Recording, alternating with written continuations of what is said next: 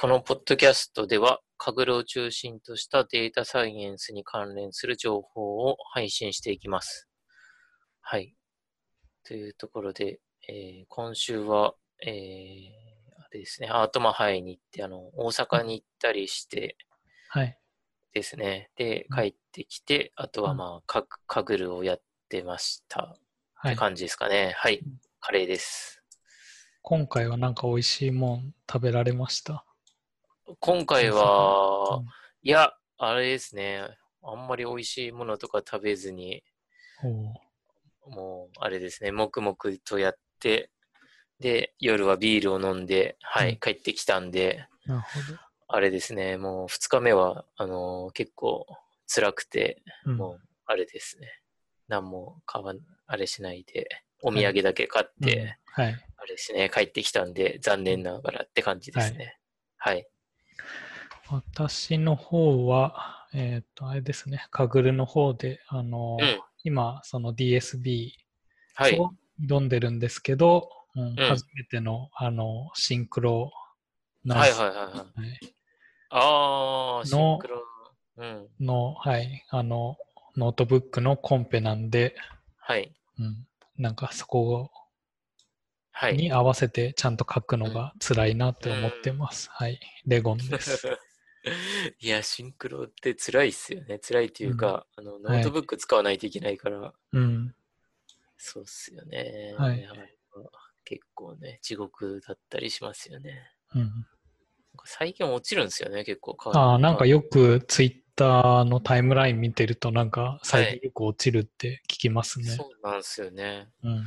なんか前までは落ちて、あの、うん、落ちてもまあ、あのー、まあ、なんていうんですか、もう一回やればつなすすぐつながるみたいなので、はい、あのノートブック自体のその動かした状況とかも残ってたんですけど、うん、私はここ2、3日ちょっと調子悪くて、もうそれ自体が全部止まっちゃうみたいな感じなので、えー、はい。うん、うん、ちょっと嫌な感じですね。うん、はい、はい、安定性が欲しいですね。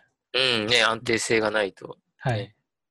うん、辛いですし、あと私もほとんどあれですね、うん、ローカルでやってますね。うん、まあ、ね、ローカルでやってって感じで、はい。はい。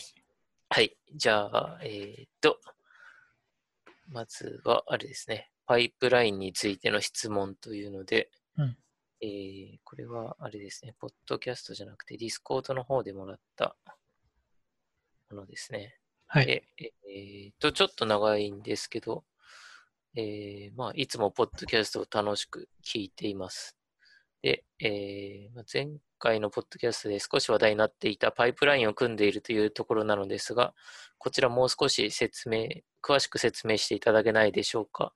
正直パイプラインというもののイメージがよく分かっておらず、例えば、カレーちゃんさんが組まれたパイプラインをノートブックで公開いただき、それを解説してもらえ、解説もらえたりすると大変勉強になります。よろしくお願いします。上記、具体的な知りたいことは以下のイメージです。ということで、えー、機械学習におけるパイプラインとか、パイプラインを組むメリット、具体的なパイプラインの中身、うん、まあ、参考になる他の方のパイプライン、初中級者向け、パイプライン作成時のチップス、まあ、などもは知りたいと、はい、はい、いうところでしたね。そうですね。前回、そっか、あれですね、アートマハイに行くにあたって、私がまあ、パイプラインをまあ結構作って、練習も結構頑張ってやってますとかっていう話をさりして、はい、まあ、それで、えーパイまあ、パイプラインっていうののイメージがよくわかんないんで、うん、教えてくださいっていうような質問ですね。はい。はいはい。とで、パイプラインっていうのが、私の、まあ、使ってる言葉のイメージとしては、あの、EDA から、まあ、特徴を作ったり、バリデーション作って、うん、で、 LightGBM とかのモデルを作って、 submit ファイル作成までの、まあ、一連のコード集という意味で使っていました。うん。あこの場合 EDA も含めますか？ああ、EDA はまああれですね、本当にざっくりした EDA なので、はい、確かにあれですね。もう定型的な、要は、あの、私がよく使う Pandas Profiling なんですけど、うん、まあ、それも、もう、えー、含めての ED、あの、EDA って書いたんですけど、確かにあれですね。はい、もう EDA はデータに応じてやっていくので、うん、あの、さらっとしたとこだけですね。このパイプラインの中に組み込まれてるのは。はい。はいはいはい。なので、まあ、そういう感じの、この一連を指して、EDA じゃなくて、うん、えー、パイプラインか。はい。はい。はい。という感じで、ちょっと言っていました。うん。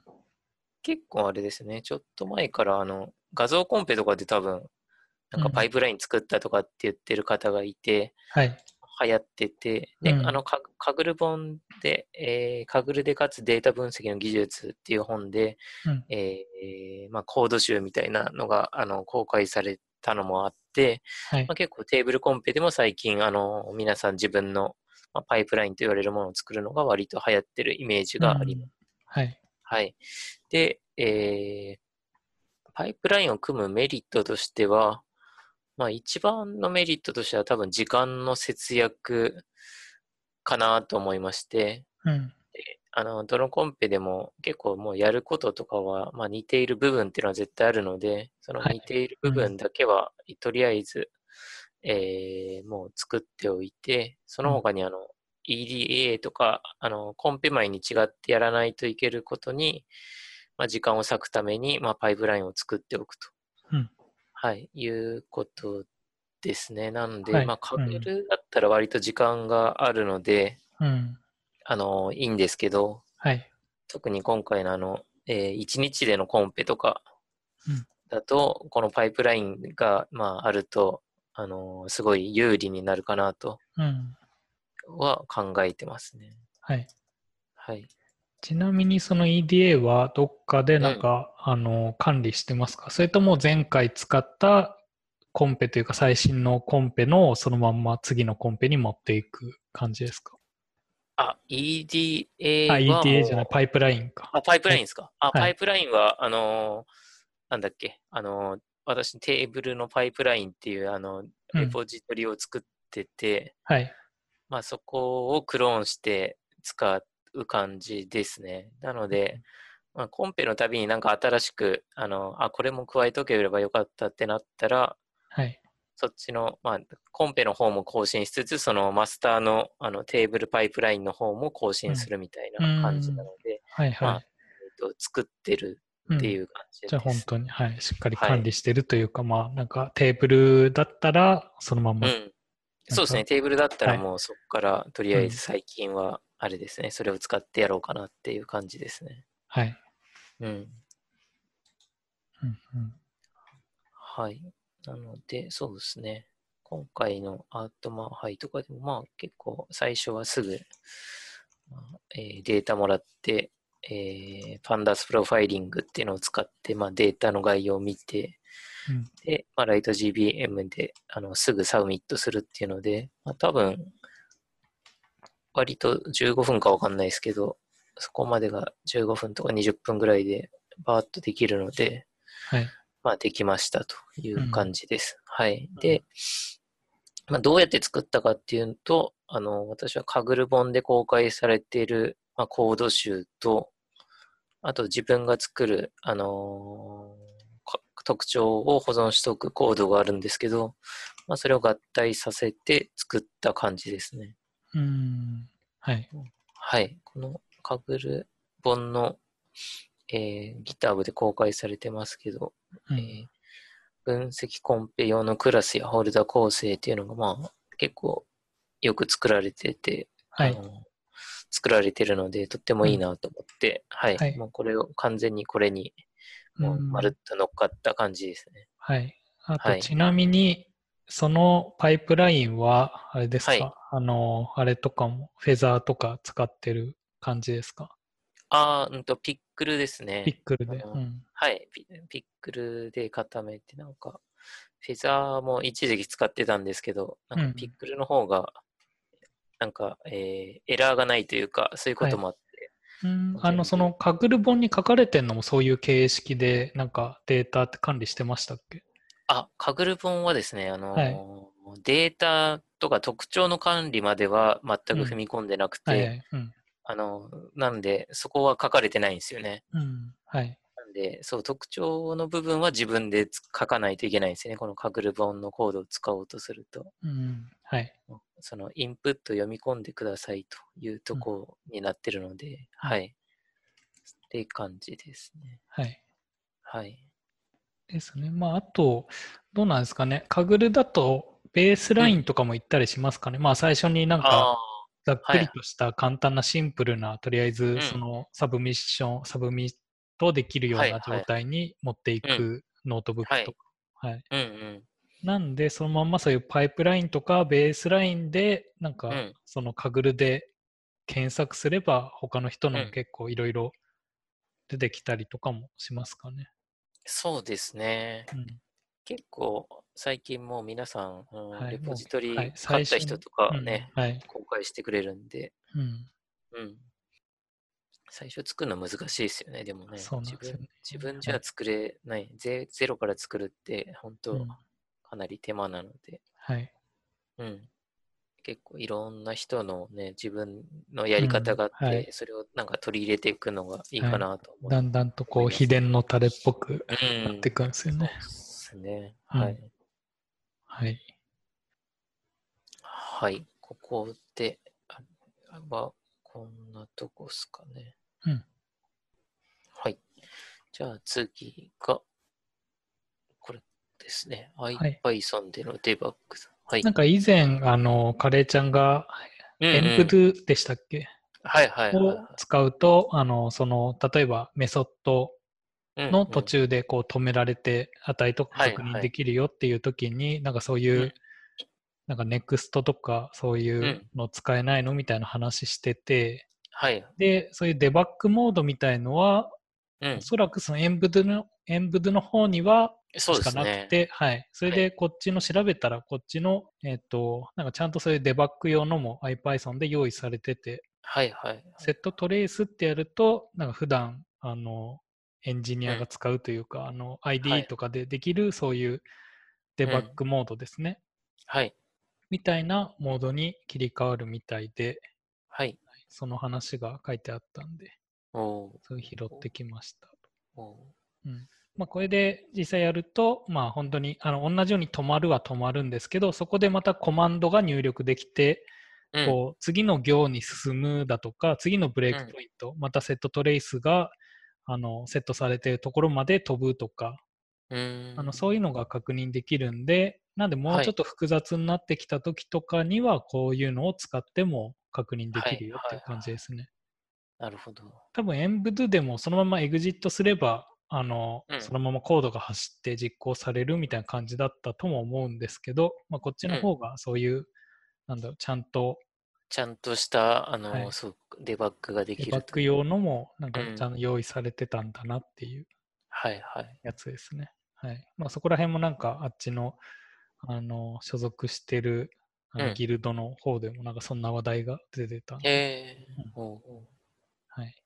まあ、なんでいろいろこういうのも、それでこれも、えっ、ー、と、 Kaggle で実際試してみたら、あの、 Kaggle のノートブックでもちゃんと動いたんで、はい。まあ、よかったですね。うん、なるほど。はい。いや、IPython という Jupyter ノートブックも、すごいですね。そうですね。いろいろ機能が。うん。機能がちゃんとあるという。まあ、それだけですね。はい。はい、で、もう一つも、これもニュース的なものなんですけど、もともとベータ版だったのかな、はい、あの、Google の Cloud Run っていうサービスが、 Cloud Run。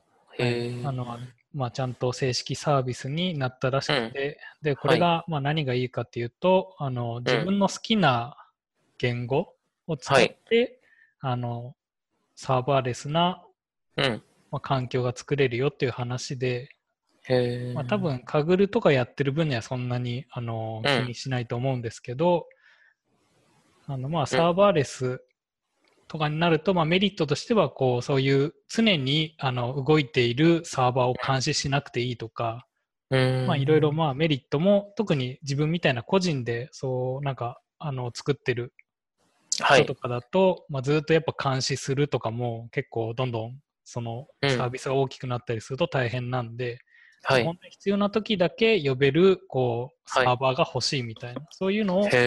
まあ、作りやすくなってて、それでそのうんいいのが、その Docker が中で動くんで、だからそのはい。言語に縛られない、結構そのうん。サーバーレスってあるにはあるんですけど、あのノードはい。で書かないといけない、Node.js で書かないといけないとか、Python へでー。あのはい。書かないといけないみたいな言語縛りが結構あったんですけど、うんまあ、一応 AWS でもなんか自由に最近はなんかできるようになってたと思いますけど、それで Google でも、あの自分の好きな言語で。で、その Docker 上であの HTTP サーバーっていう、まあ、ただにあの、まあ、URL 入力したら何かを返すみたいな仕組みですね。うん。をあの提供して、そういう Docker を作ってあげはい。れば、そのサーバーレス用になってくれるっぽくて、うん。なんで、例えばその Julia でもその HTTP とかはあの処理できるんで、はい。だからその Python だとちょっとなんかその予測に時間かかるからじゃあ Julia でとか、うん。なんかそういう早い言語とかそういうところであの Docker 用意しといて、その処理だけをなんかサーバーレスで行うみたいな、そういうところでなんかどんどん使いやすくなるのかなっていうので、ちょっと楽しみななんかサービスですね。なんで自分もちょっとここら辺で、まあ、ジュリア以外にも最近うんなんか好きな言語というか、なんかこれ面白いなっていうので、NIM っていう言語がニム？NIM へー言語です。この前やっと1.0がリリースされて、はい。はい、そっちも結構新しいんですけど、結構書き方は Python に似てて、確か。うんそれで、はいあの動作が早いっていうやつで、うんどっちかっていうと、もうちょっと Julia とか Python よりは低レイヤーよりのあのコードが書けるっていうので、NIM っていうのがはいあって、なんかそこら辺をうまく使ったら、それでサーバーレスっていうのは、あのうん。課金もそのサーバーが動いた時間単位で課金されるんですよ。なんで、なるべくそのサーバーレスのあの動作も早く処理が終わるようにした方がいいんで、だからそういううんジュリアとか NIM みたいなあのうん。動きが早い、動作が早い、はい。処理が早い方がまあメリットがあると。はっていうのがあるんで、ちょっとそこら辺を意識してというか、なんかそういうのはい。でなんか触ってみたら面白いのかなと思って、ここら辺は、はい、けど12月は多分あれですね、あの、あ。アドベントカレンダはい、ーとか。アドベントカレンダーで、いろいろ。はい、追われてるんで、うんはいまあ年が明けたぐらいになんかこういうのでサービス作ってみようかなって。思ってますね。うん、けど実際やっぱりなんだろう、うんあのまあ、エンジニア、ウェブエンジニアでなくてもデータ、こういうデータサイエンス界隈の人でも、うん。そういう提供するのって結局 API とかなはいったりすると思うんで、うん、そういう時に何でこう、あのアクセスしてもらえばいいんだろうみたいな作る時の、まあ、参考になれば。なとは思いますね。まあ、実際に別に Python で書いてあの Python で返す API とかでも全然いいんですけど、はい。やっぱ今度は Web サービスとかになってくるといかにそれを早く予測できるかとか、うんうん。そういうのも結構あの重要な指標というか、レスポンスタイムとかにも関わってくるんで、はい。はい。まあ、それに、それやっちゃうとちょっとサーバーレスは一回サーバーを立ち上げる時間が下手したらかかったりするんで、相性悪いかもしれないですけど、はい。まあ、なんかそういう重い処理とかをがっつりまあしたいときとかは、もしかしたら使えたりするのかうん。っていう感じのですね。へえ。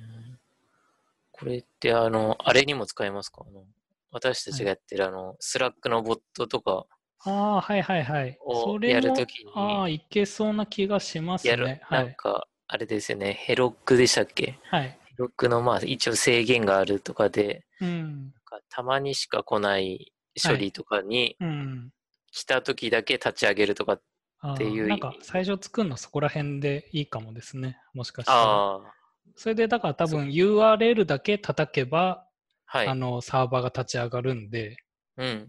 だからなんかそこのまた叩く方は何かしら、またあの処理というか、なんかそういうサービスが必要かもしれないですけど、ああ、そ、そっか、はい叩くのがまた必要なんですね。はい。まあ、そのね叩くのも最近は、うんというか、まあ、ちゃんと用意されてたりもしてたり、あとは無料のもあったりするんで、へえ。それでそっちの Discord とか Slack に投稿するようなボットはもしかしたらこっちのその serverless で管理するっていうのが、うん、結構 Heroku もあれずっと意味ないですもんね。その毎日決まった時間に9時にただ1回起動するだけで、あとはほとんど使われないんで。そうですね、だからそういう場合は serverless みたいのにやった方が、なんか全然、まあけど、まあ Heroku も無料なんでいいですけど、はい。うん、まあけど全然なんか考慮の余地はあるというか、使ってみても良さそうですね。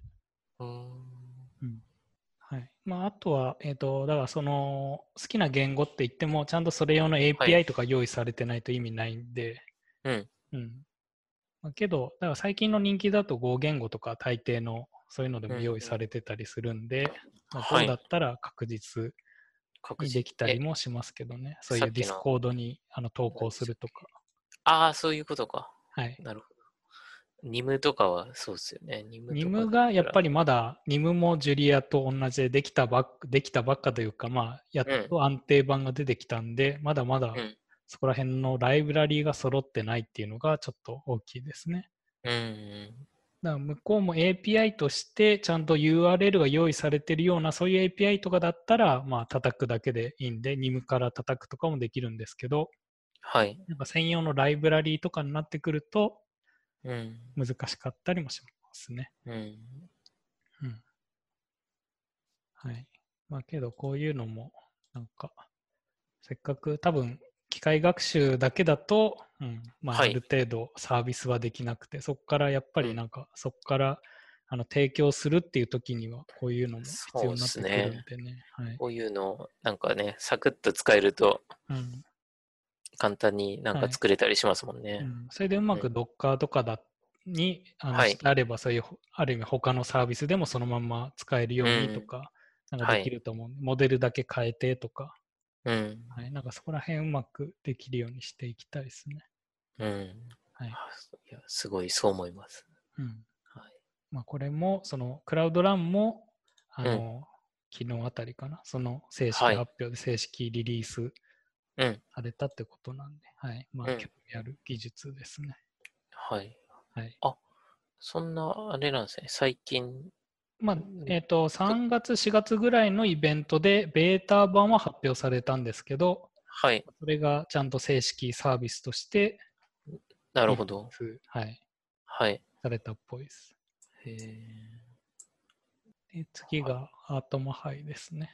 あ、そっか。そうですね。アートマハイの2回目参加してきましたというので、うん、えー、一応コンペの概要として、あの、アートマのブログで書かれてたものがあって、うん、えー、今回の確かの睡眠のデータをもとにあの人の睡眠の質を予測するというので、はいうん、えー、なんか睡眠の、えー、データをあの観測するアプリを作っている会社から、まあ、データの提供があって、はいそれでその睡眠のデータをもとに、えー、睡眠の質を予測しましょうとい。うものでしたね。はい、で、データはユーザーごとにトレインとテスト、まあ、連続した2ヶ月ぐらいの、まあ、データですかね。うん。まあ、毎日じゃなくて結構ポツポツなんですけど、はい、なんか、えー、があって、目的変数は1、2、3で、えー、どっちが、あうんと、1があれか。1があんまり良くない睡眠で、2があの良い睡眠で、3が、はい、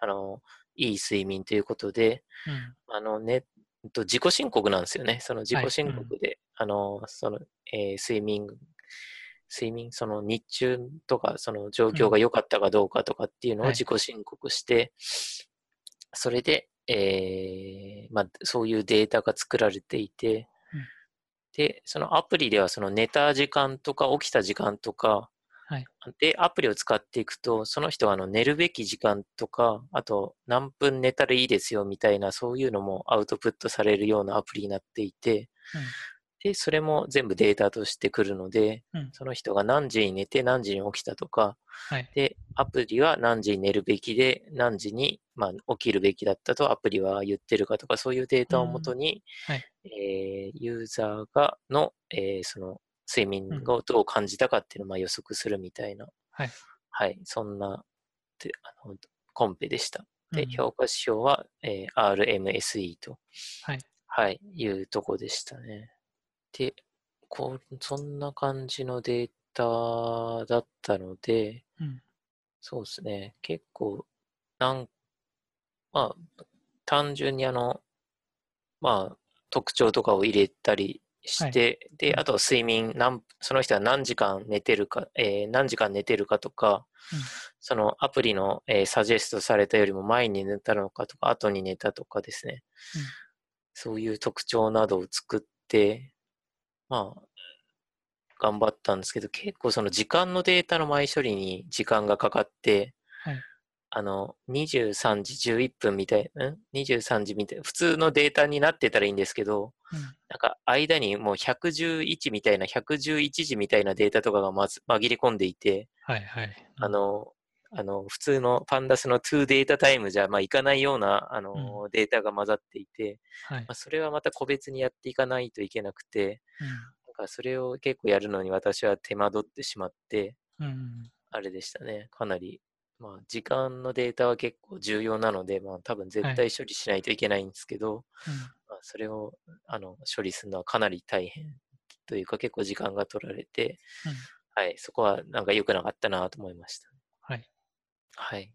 で、そんなこんなでやってって、最初とか私も結構2位とか3位とかにいたんですけど、うん、もう最終的には確かパブリック9位とかに落ちてしまって、うんはい、で、プライベートは確か6位とか7位とか、うんはい、そんな感じでしたね。うん、はい。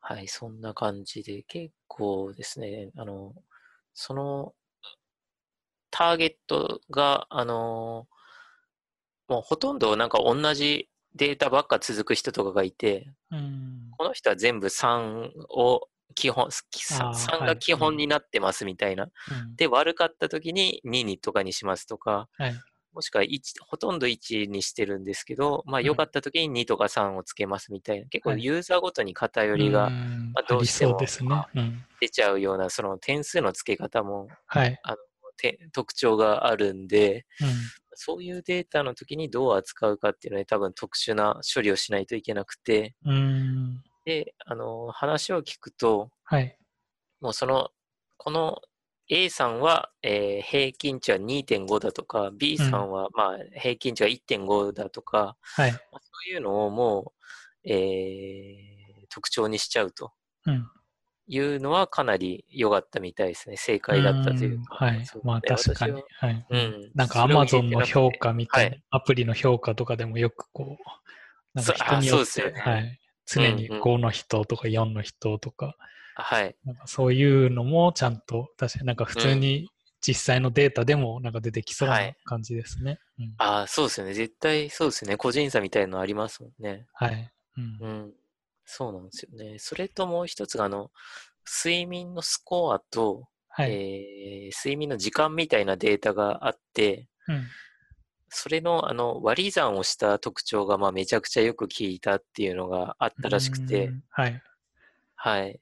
なんで、その、えー、睡眠のスコア割る、えー、睡眠時間っていうのと、うん、さっきのあの、平均み、えー、ターゲットの平均みたいなやつを私は2個落としてたんですけど、はい。それを入れると、もう、プライベート2ぐらいまで伸びるということで、あの、はい、その、まあ、2種類の、あの、うん、特徴っていうのもかなり、まあ、でかいみたいな、あの、多分、その、まあ、データの本質みたいなところの特徴があるんだな、みたいな経験をして、帰ってきましたね。はい。うん、あとあれでしたっけ？なんか誰かのツイッターで見た気もするんですけど、はい、やっぱりこう、ライフスタイルがまあ結構影響するんで、なんか直近の方の方がなんかデータの比重が高いというか、うん。なんかトレインでも最後の方の方がなんか、あの、はいはいはい、はい、影響しやすいみたいな。ああ、だったみたいですね。直近のデータを入れるっていうのもあったし、はい、あとその人が、あの例えば11月、まあ、10日のデータであれば、うん、9日とか8日とか、まあ、過去1週間分ぐらいまで結構聞い聞く聞いたとかっていう話もあったんですけど、うん、そのその人の過去何日みたいなのはい、えー、のを作ると結構良かったみたいで、私はその前日のやつだけは結構作ってたんですけど、うん、やっぱ1週間ぐらいまで作るとかなり良かったですよ、みたいな話がありましたね。はい。これってあれなのか、人、ユーザーによっても取得期間が違うんですか、うん、はい、そうなんです。ユーザーによって、あ、はい、のー、なんかもうポツポツ1週間に3回しかないから、月水金とかのデータで、うん、まあ飛びってる人とか、はい、あのー、毎日やってくれてる人とかはいたりして、はい、なので、まあ、1日前って言ったら、その1日前がない人もいるんで、うん、その1日前がある人だけ作ってみたいな感じでやった確かにない人とかがいるんで、多分、あの、はい、2日前とか3日前まで入れとけば、まあ、その1日前の特徴とか、1日前と2日目の特徴とかってすると、はい、まあ、その、まあ良かったんでしょうね。なんで、なるほど。そうっすね。うん。うん、いや結構あれですよね、コーディング力もかなり求められる感じで、やっぱり、はい、うんね、あのすぐ実装していかないと、あの、何時間だっけ ?7 時間とか8時間ぐらいありますけど、やっぱ、すぐ終わっちゃうんですよね、結構ね。うん。うん、はい。うん、いや、とっても楽しいコンペでしたね、でもね。はい、うん、うんそれで次回、次回は、そのさっきのブログに書いてあったのは、もう3回目が、うん。そう、3回目ぐらいは年明けまでに開催情報を公開できるようにもう絶賛調整中ですという、いいですね。記載があったので、うん、はい。そうですね。もうまた年明け、はい。頑張りたいですね。まあ年明けに情報公開なんてね、2月とか3月なんですかね。わかんないですけど。うん。また、そうですね。腕を磨いて、はい。はい。あと、まあ、はい、頑張っていきたいですね。はい。うん。うん、その前に、まあ、次は、はい。カグルデイズですね。カグルデイズがありますもんね。はい、私もレゴン。はい。先に話しとくと、ちょうどカグルデイズのなんかアジェンダが出たはいはいはい。のと、あと、あれですね、コンペデータの提供先が、ああ。なんかお知らせというか。そうですね、お知らせのとこにありましたよね。はい。うん、で、そのまあアジェンダとそのデータ提供先で、データは今回日経さんが、うん、はい、データ提供らしくて、はい。うん。まあ、こっから考えられるのは、うん。うん、まあ、いろいろ、なんか考えられそうですね。はい、日経ってなると。そうですよね。日経さんの、あの、はい、で、電子版って書いてましたよね。あの、あ、もうそこまで、はい。プレスリリースのとこに、うん、あの、日経の電子版のデータを、はい、えー、提供して、コンペを開催しますみたいなことが書かれてて、うん、はい。まあ、そうっすよね。まあ、うん、電子版のログデータとか、はい。いうのはなんか一番ありそうですかね。うん、はい。うん。あとはね、そこと自然処理、言語処理と絡めてこられると、もう、はい、あれ、なんか楽しい時代になりそうですね。そうですね。まあ、あくまでも予測ですから、うん、はい。そうそう。何でも言えますけど。うん、単純なもう予測です、はい、多分行ってみないとどんなデータかわかんないんで、はい。って感じですよね。けど、その、まあ、自然言語処理にしても、日本語とかになると、今度は日本語だと、ちゃんと、こう、分かちで、あの、はい。はい、なんか分割しないといけなくて、その、それをローカルにインストールするのが実は面倒だったりとか。そうですよね。そういう準備ももしかしたら必要なのか、うん、っていう感じもしますね。ですね。どうなのかな、前回とか、チャイナの時とか、うん、あれだったんですか？ね、カーネルコンペだったんですかね？どうなのかな？あはい。かカーネルでやってたみたいな話も聞いて、はい。ちょっとわかんないですけど。なるほど。うん。まあ、どっちにしろそうなんですよね。はい、日本語が使える環境とか。うん、ね、外人の、あの、日本語まあそうですよね。話せない方とか、ね、はいうん、わかんない方は本当、うん、ありますよね。そう考えると、やっぱ自然言語は、はい、来にくいかな。まあ、来ても英語の自然言語とか。かなとか思いつつ、でも行ってみないとわかんないですね。そうですね。あくまで予想で。うん、多分、あの、始まってからチーム組むらしいんで。あ、そうなんですか。うん。うん。はい。そこも楽しみですね。なんか、自然言語だったらもう、自然言語に知見のある方が。すごい人気でね、なりそうだ。うんはい。うんなるほど。あとは、そのアジェンダの方もその公開はいされてて、アジェンダが、えっと、まあ、なんか、会場が1日はいが2つに分かれてて、ああ、そうですね。はい。それで、その、プレゼンをやる部屋とワークショップをやる部屋に完全分かれて、一日中なんか、はい。なんかずはいっとプレゼンはプレゼンでやってるし、ワークショップもワークショップでやってるしっていう感じみたいですね。はいはいはい。うん。はい。で、まあ、私はちょっと今回は全部プレゼンテーションの方にいるかなっていうはい。感じですかね。はい。見た感じ。見た感じ。はい。そうっすね。ちょっと気になってるのが、あの、どれ気あれですねになりました？ビッグクエリ ML とか、ああ、はいはいはい。あと、モデリング with AutoML Tables とか、そこら辺の、まあなんか最近結局カグルがどんどんその GCP とくっついてるんで、はいそこら辺のちょっと技術というか、うん。そこら辺の話を聞きたいんで、うん。うん。っていう感じですね。うん。それで、カレーちゃんのが14時半からですね。そうですね。はい私はセッシ14時半から、うん。なんかあれなんですね。専業神楽の1年半と、あの、はい地震コンペのサードプレイソリューションっていうので、うんはい、発表させてもらうんですけど、はい。ちょっとあれですね、皆さんが、あの、周りの方が、あの、なんとかの方法みたいな、結構、やってる中、こんなタイトルでいいのかな、みたいな、タイトルというか内容でいいのかな、とか思うんですけど、うん。まあね、これぐらい、ここれぐらいしか話せないんで、まあ、これをはいがっつり話してこようかなと。思って提出しましたね。はい。はい。なるほど。まあ、あと、あとは、うんなんか変わってるところだと、なんかもう朝、は普通にイベント自体は10時からなんですけど、朝8時半からうん。早朝から空いてるらしくて、おお、はい、それでなんかブレックファーストって書かれてるんで、もしかしたら朝ごはんがついてくるんですかね、これ。ね、っぽいですね。カフェって書いてますしね。はい。うん。うん。なんで朝はお腹すかして会場にはい。行きますかね。すごいイベントですね。8時、朝8時半から、はい。まあね、1日目は6時までだし、うん。2日目は、2日目も朝8時半からで、それで2日目がもうコンペ丸々、いまるまるコンペですもんね。うん。はいやもうちょっと自分的にはなんかそういう、あの、プレゼンテーションがありつつ、裏でなんかそういうコンペがあるのかなって思ってたんですけど、そうじゃなくて、もう本当に全員強制参加というか、2日目に参加する人はもうコンペティションしかないっていう。はい。だからもうほぼ全員がなんか参加するっぽいですね、コンペに。ぽいっすね。うん。うん。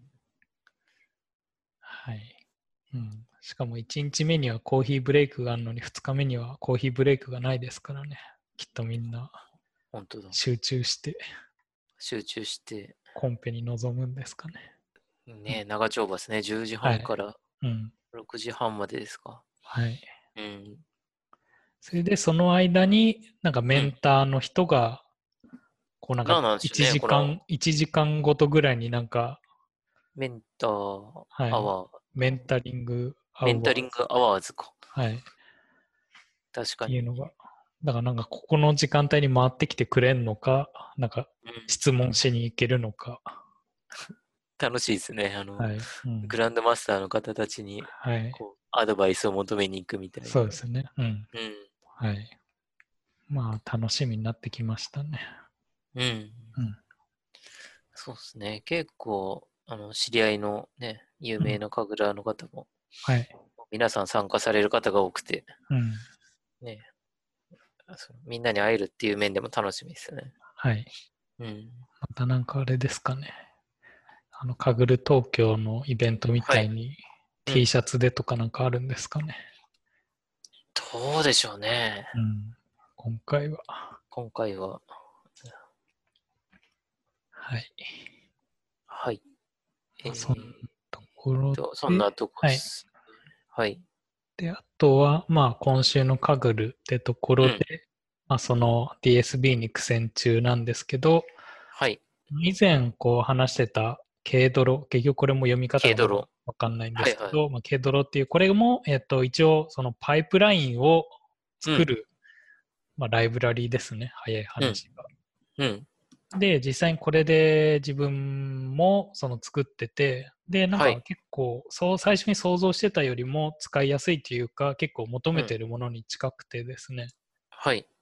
あのー、まあなんか、ウェブ、ウェブ界隈の技術を触った人はイメージつくかもしれないんですけど、うん。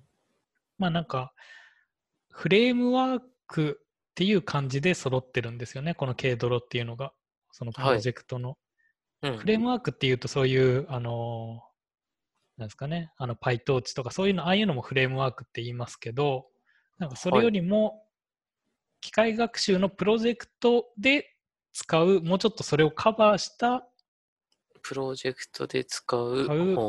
はい、そういうフレームワーク。なんかその、ウェブとかだと Rails っていうフレームワークがあるんですけど、はい。はい、まあ、そこら辺も何がいいかって、まあ、基本的にさっきも言ってたようにパイプラインとかって、まあ、毎回その同じような内容が出てくるんですよね。うんうん、次のやるときもみたいな。だからそういう共通処理みたいなところをもうちゃんとそのフレームワークが、ここはこう書いてね、ここはこう書いてね、みたいな指定をしといて、それで、まあ、同じ形を保てるっていうのが、まあ、一つのメリットとかあるんですけど、うん、そうすると、こう、はい、下手に散らばんないし、他の人が新しく、その、新しいプロジェクトで軽泥を見たとしても、あそこら辺の種類はここに書いてあるはずだよねっていう検討もすぐつくというか、ほう。はい、なんかそういうのが、あとはあれですね、あの、ここで使うあのリクワリクワイアメンツテキストとか、あの Python のライブラリーの、うん、そういうのもあのここに置いてねみたいのがちゃんとあったりして、プロジェクトごとにその管理できたりだとか、うん、はい。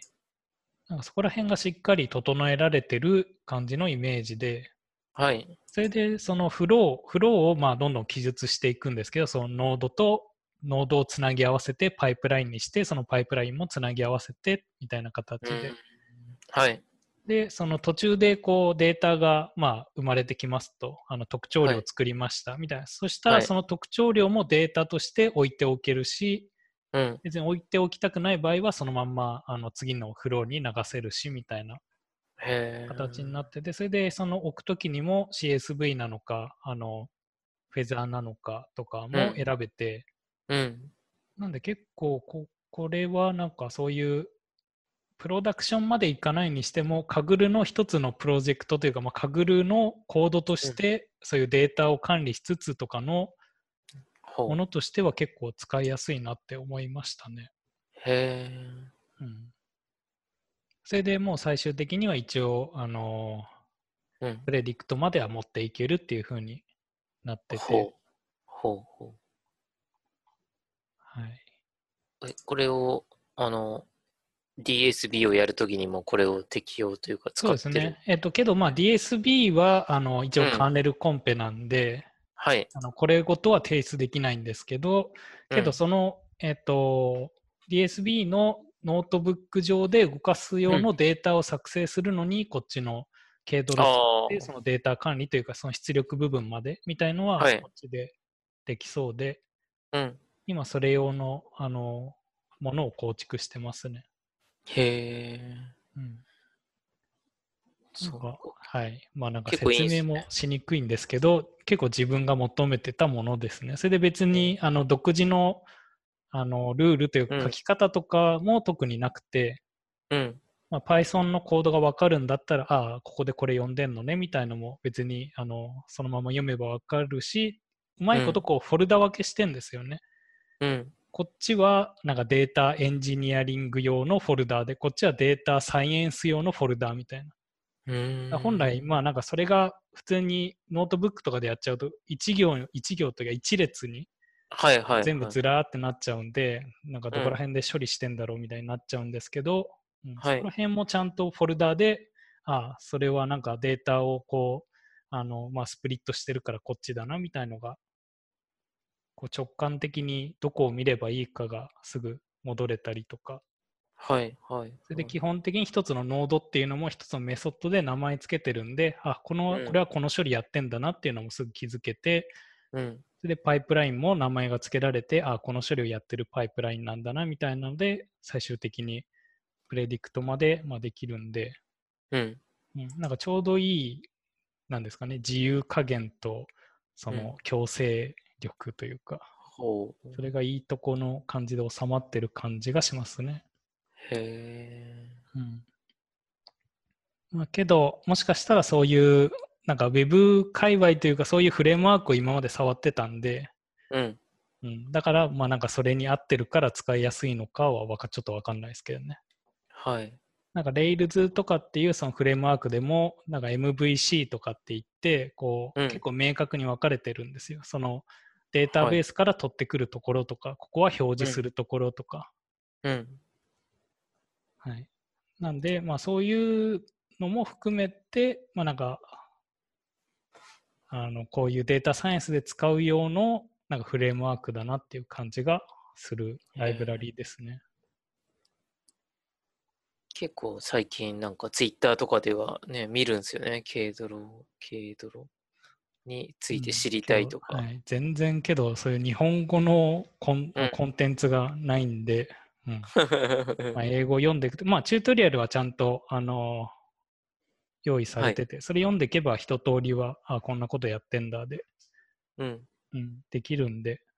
うん。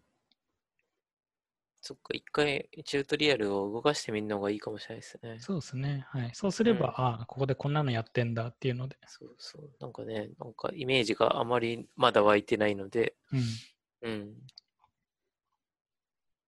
そっか、下手な自分のパイプラインとか作るよりも、もう完全にこれに乗っかっちゃうと、まあ、いろんな人とやるときに、これが流行ってると、うんね、はい、うん、チームでやって、それでチームで同じ行動を共有したいんだったら、これは結構いい、うん、あの、選択肢な気はしますね。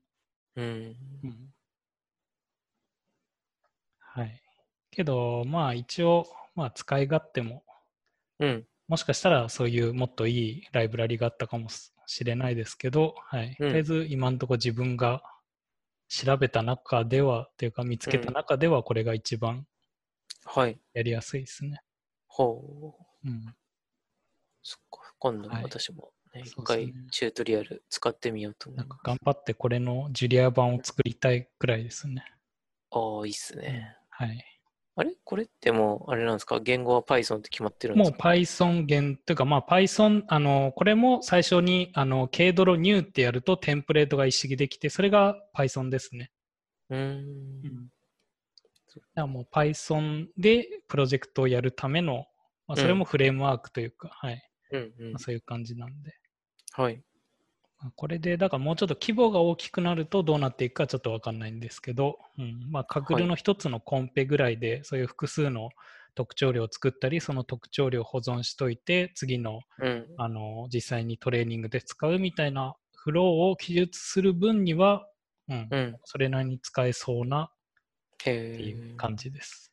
はい。はい。まあ、もしくは、なんか他にもなんかこういうのあるよっていうのあれば、教えてもらえると、そうですね、はい、なんか比較する、なんかブログでも書きますよ。おお、はい。いいっすね。うん。大体今週も、うん、話したいことは。とこですかね、今週、はい、私もこんなとこっすね。うん。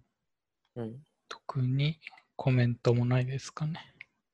そうっすね。特にコメントもなく。はい、うん。ああとは、技術書店がもうそろそろ締め切りですね。明日締め切り。はいはいはい。はい。一応今回応募しましたんで、はい。はい、結果が15だっけな？来月の、うん、はい。またその時にでも、うん。はい。結果を。結果を。はい。そうですね。私は今回申し込まなかったんで、うん、あれですね。今回はレゴンさんという感じで買いに行きたいと思います。はい。はい。じゃあ、うん、もう、さっさと。あ、そうですね。あと、明日あれですね。あの、ML、ん？明日でしたっけ、うん、違うか。明日 ?ML の、あの、うん、ライトニングトークの LT。はいはい。あ、そうですね。明日、カグルード主催の、はい。ぜひコンペルティ会っていうので、うん。はい。あの、やらせてもらって、はい。はい。50年、結構もうすごい参加申し込んでもらってて、うん、はい。ね、私が楽しみになるような発表内容がたくさんなので、うん、そうですね、来週のあのトーク、えー、ポッドキャストではこれについても話していきたいですね。はい。なんかちょうど自分は別になんか全然裏方とかじゃないんですけど、うん。なんか、なんか自分のその Discord の権限がどの部屋でも見れるやつなんで。ああ、そうですよね。はい、打ち合わせを、はい、打ち合わせを眺めてますけど、はい、まあ結構大変そうな 感じに見えますね。そうですね。結構、うん、あの、昨日ぐらいか、はい、木曜とか水曜日ぐらいからなんか始めたのがあって、本格的に準備を、はい、はい、結構ね、どうしようかなとかいう感じで相談しながらやってる感じですね。はい。まあそこら辺も頑張ってください。はい。はい。頑張りましょう。うん、頑張ります。はい。終わりますかね。はい。はい。それでは、はい、はい。お疲れ様でした。はい。ありがとうございました。ありがとうございました。